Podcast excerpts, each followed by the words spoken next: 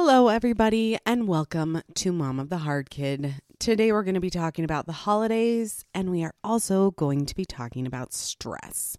If you have a child who is difficult, if you have a child with reactive attachment disorder, or and or if you have a child who's been adopted, you probably already know that the holidays are a difficult time for these children.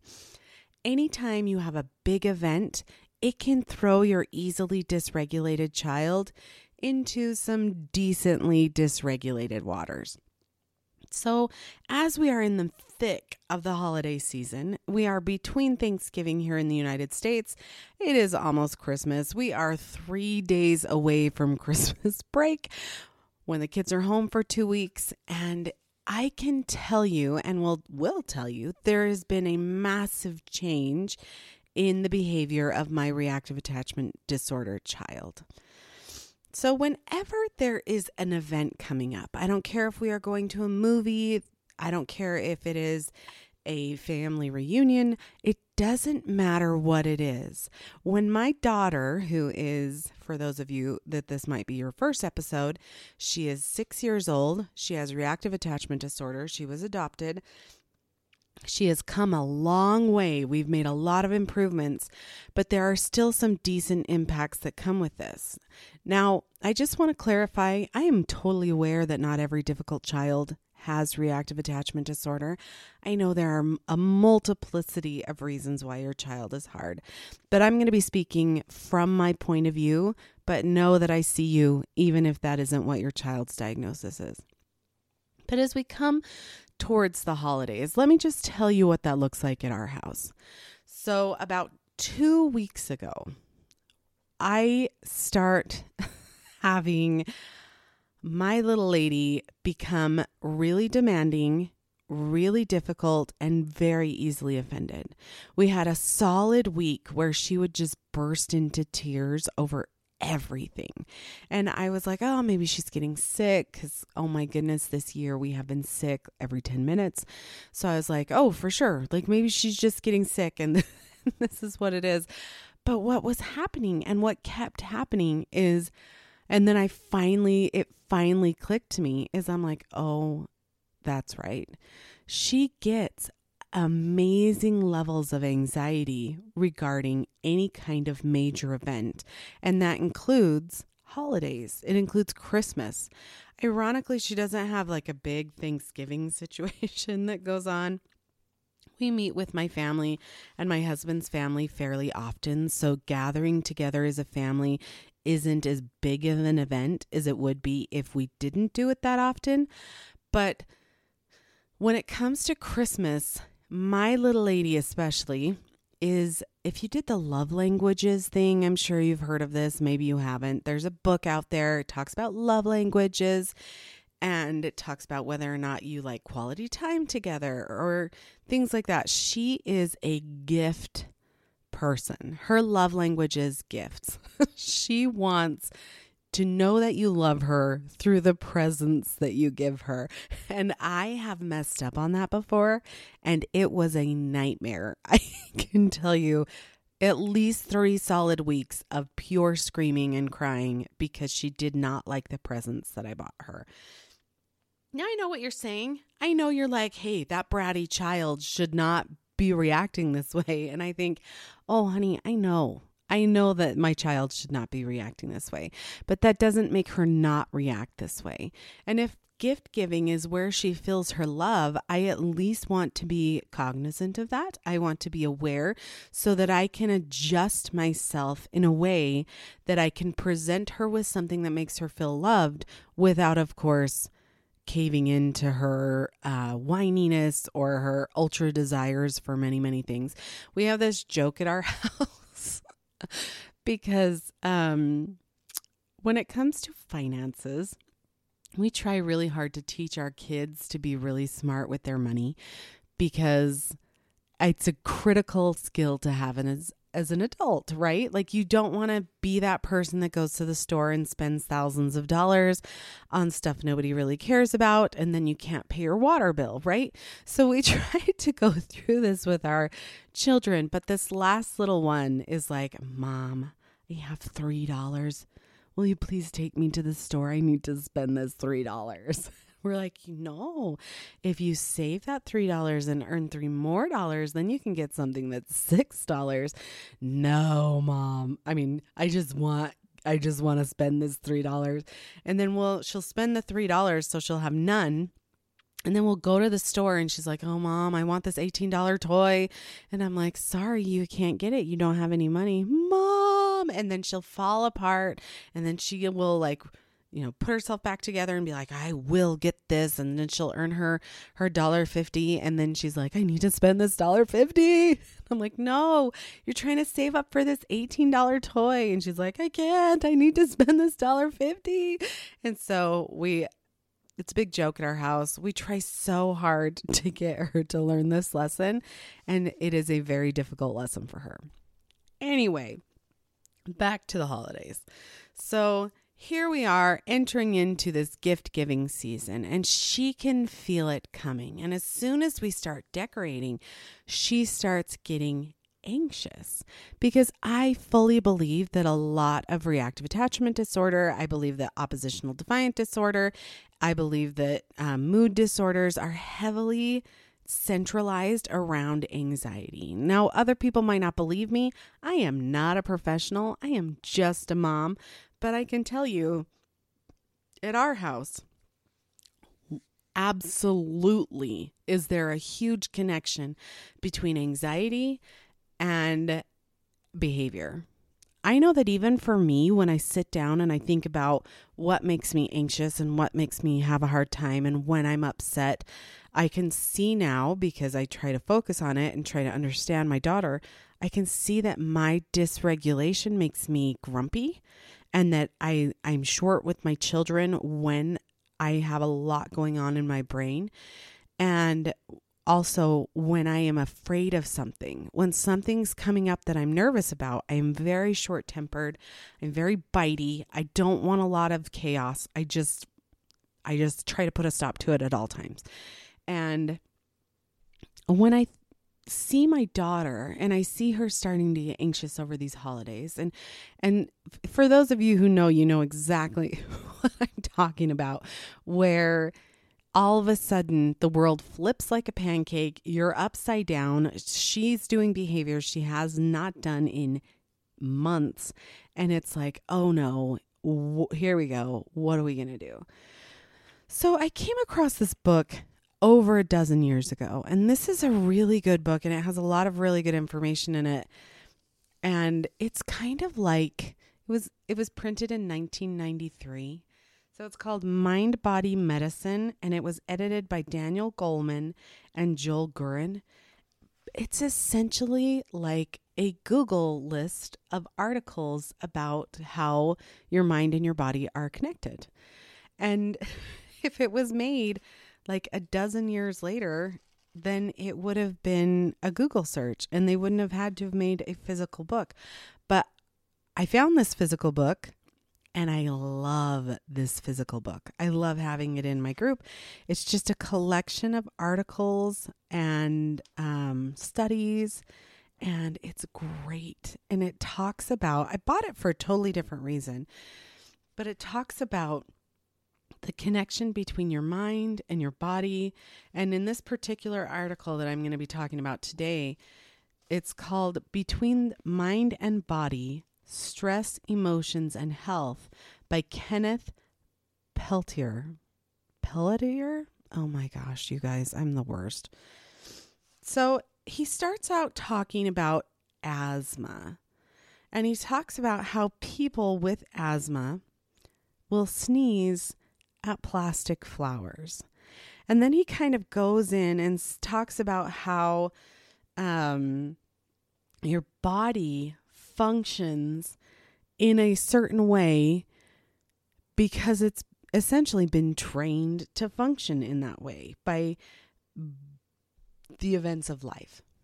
And when he's writing this, he's writing this um, referencing the 1970s, the 1980s. Don't forget that this was all compiled in 1993. And he does talk about how there is a shift to more so understand this.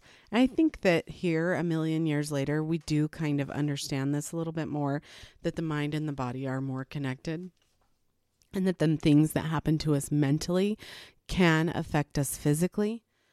But he talks about how, since the beginning of time with Hippocrates, people have noticed that when you're under chronic stress, that there is a physical change that happens to your body, a physical adjustment. And just like when I was referring back to when I'm stressed and I all of a sudden every patient's piece that I have in my body becomes really short and really incapable of offering any kind of additional patience to anything, but that that kind of thing happens to a lot of our body systems. He talks about the autonomic nervous system, he talks about muscle tension, he talks about intestinal activity, he talks about heart health. He goes in and talks about how when you are in a super stressed point, you sort of have that physical representation. And what we forget, maybe as parents of kids who have had these things or who are in this, is that this doesn't necessarily go away. That sometimes that it's less and things are functional and then sometimes there are triggers that can kind of bring all of this stuff back up again.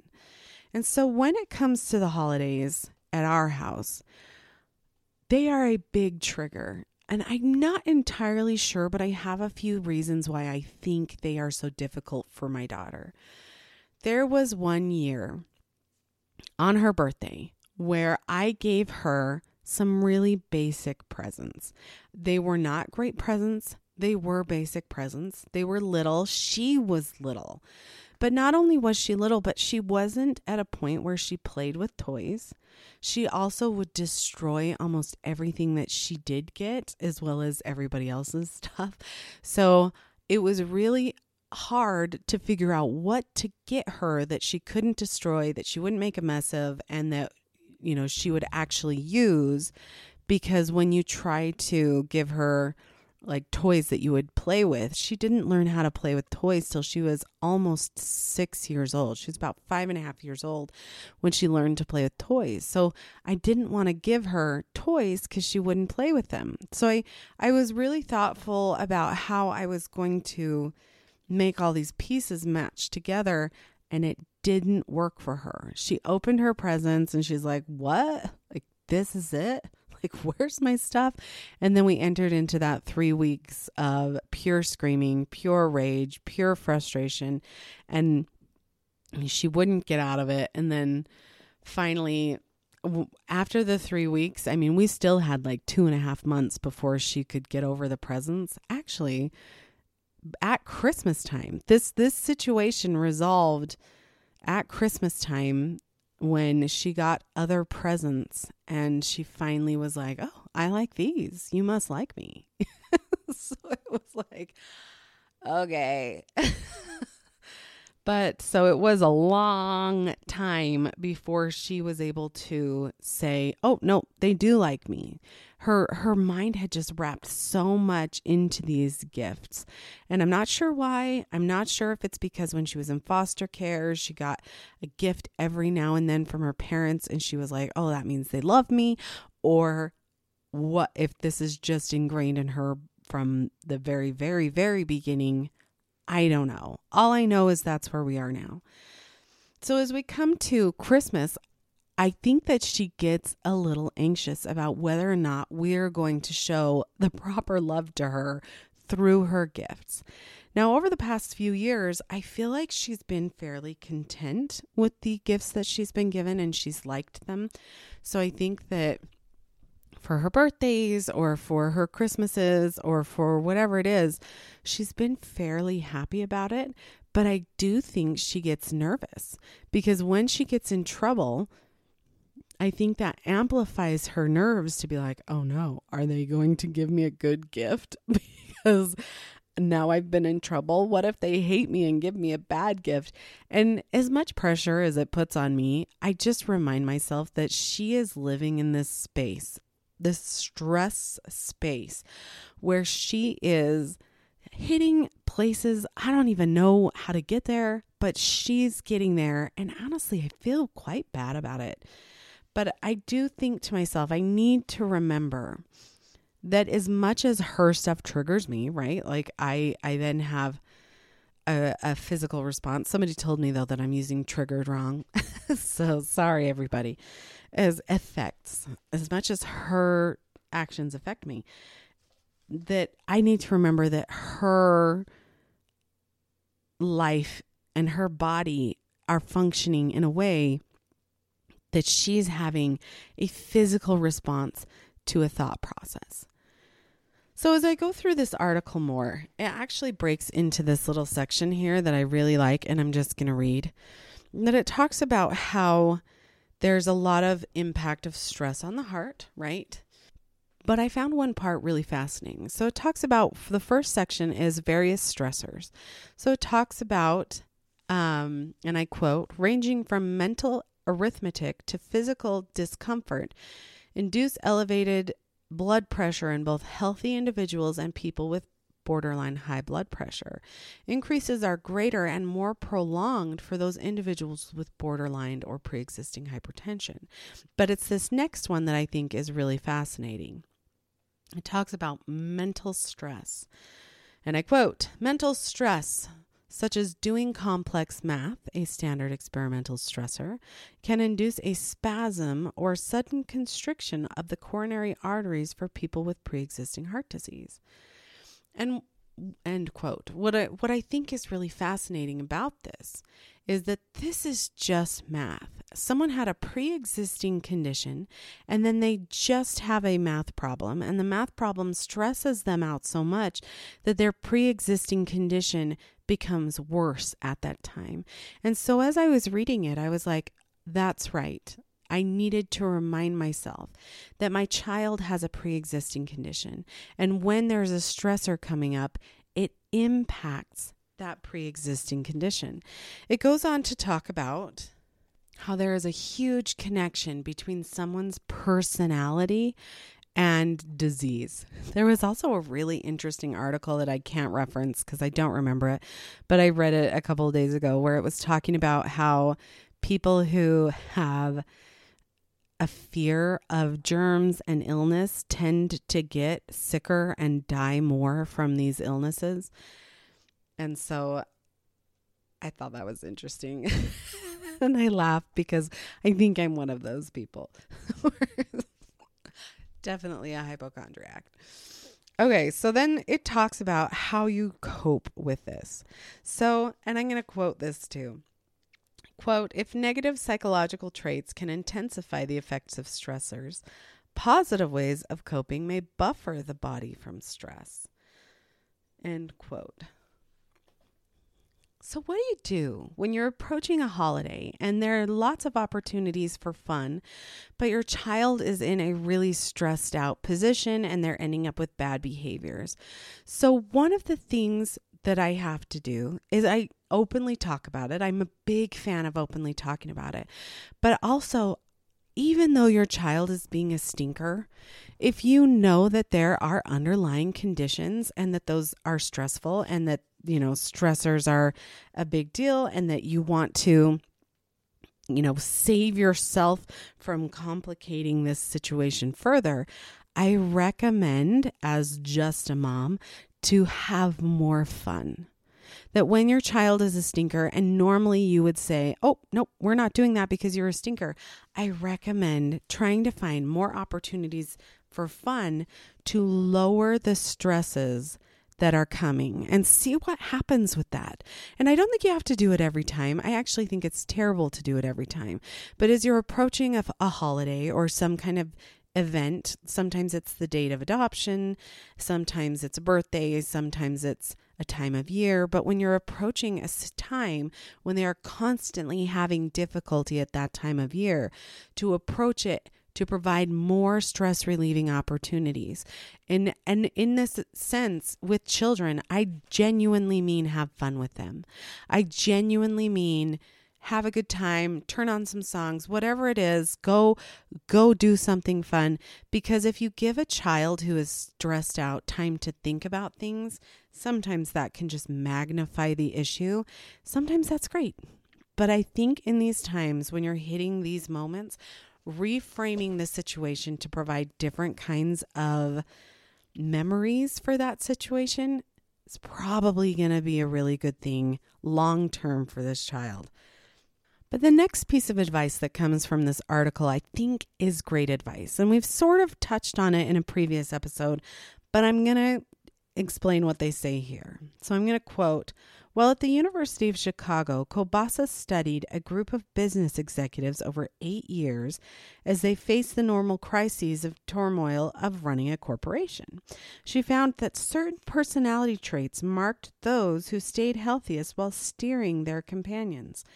One trait was seeing life demands as a challenge rather than a threat, responding with excitement and energy to change. Another was having a commitment to something that they felt was meaningful their work, their community, their family. And a third trait, a critical one, was the sense of being in control, having the right information, and being able to make decisions that would make a crucial difference. End quote. This to me is the biggest difference. And I know that we've talked about it from the angle of caregiving, and I do believe from the angle of caregiving that that paragraph right there is the critical piece of being able to flip being stressed out by your child to being able to deal with the stress that your child gives you.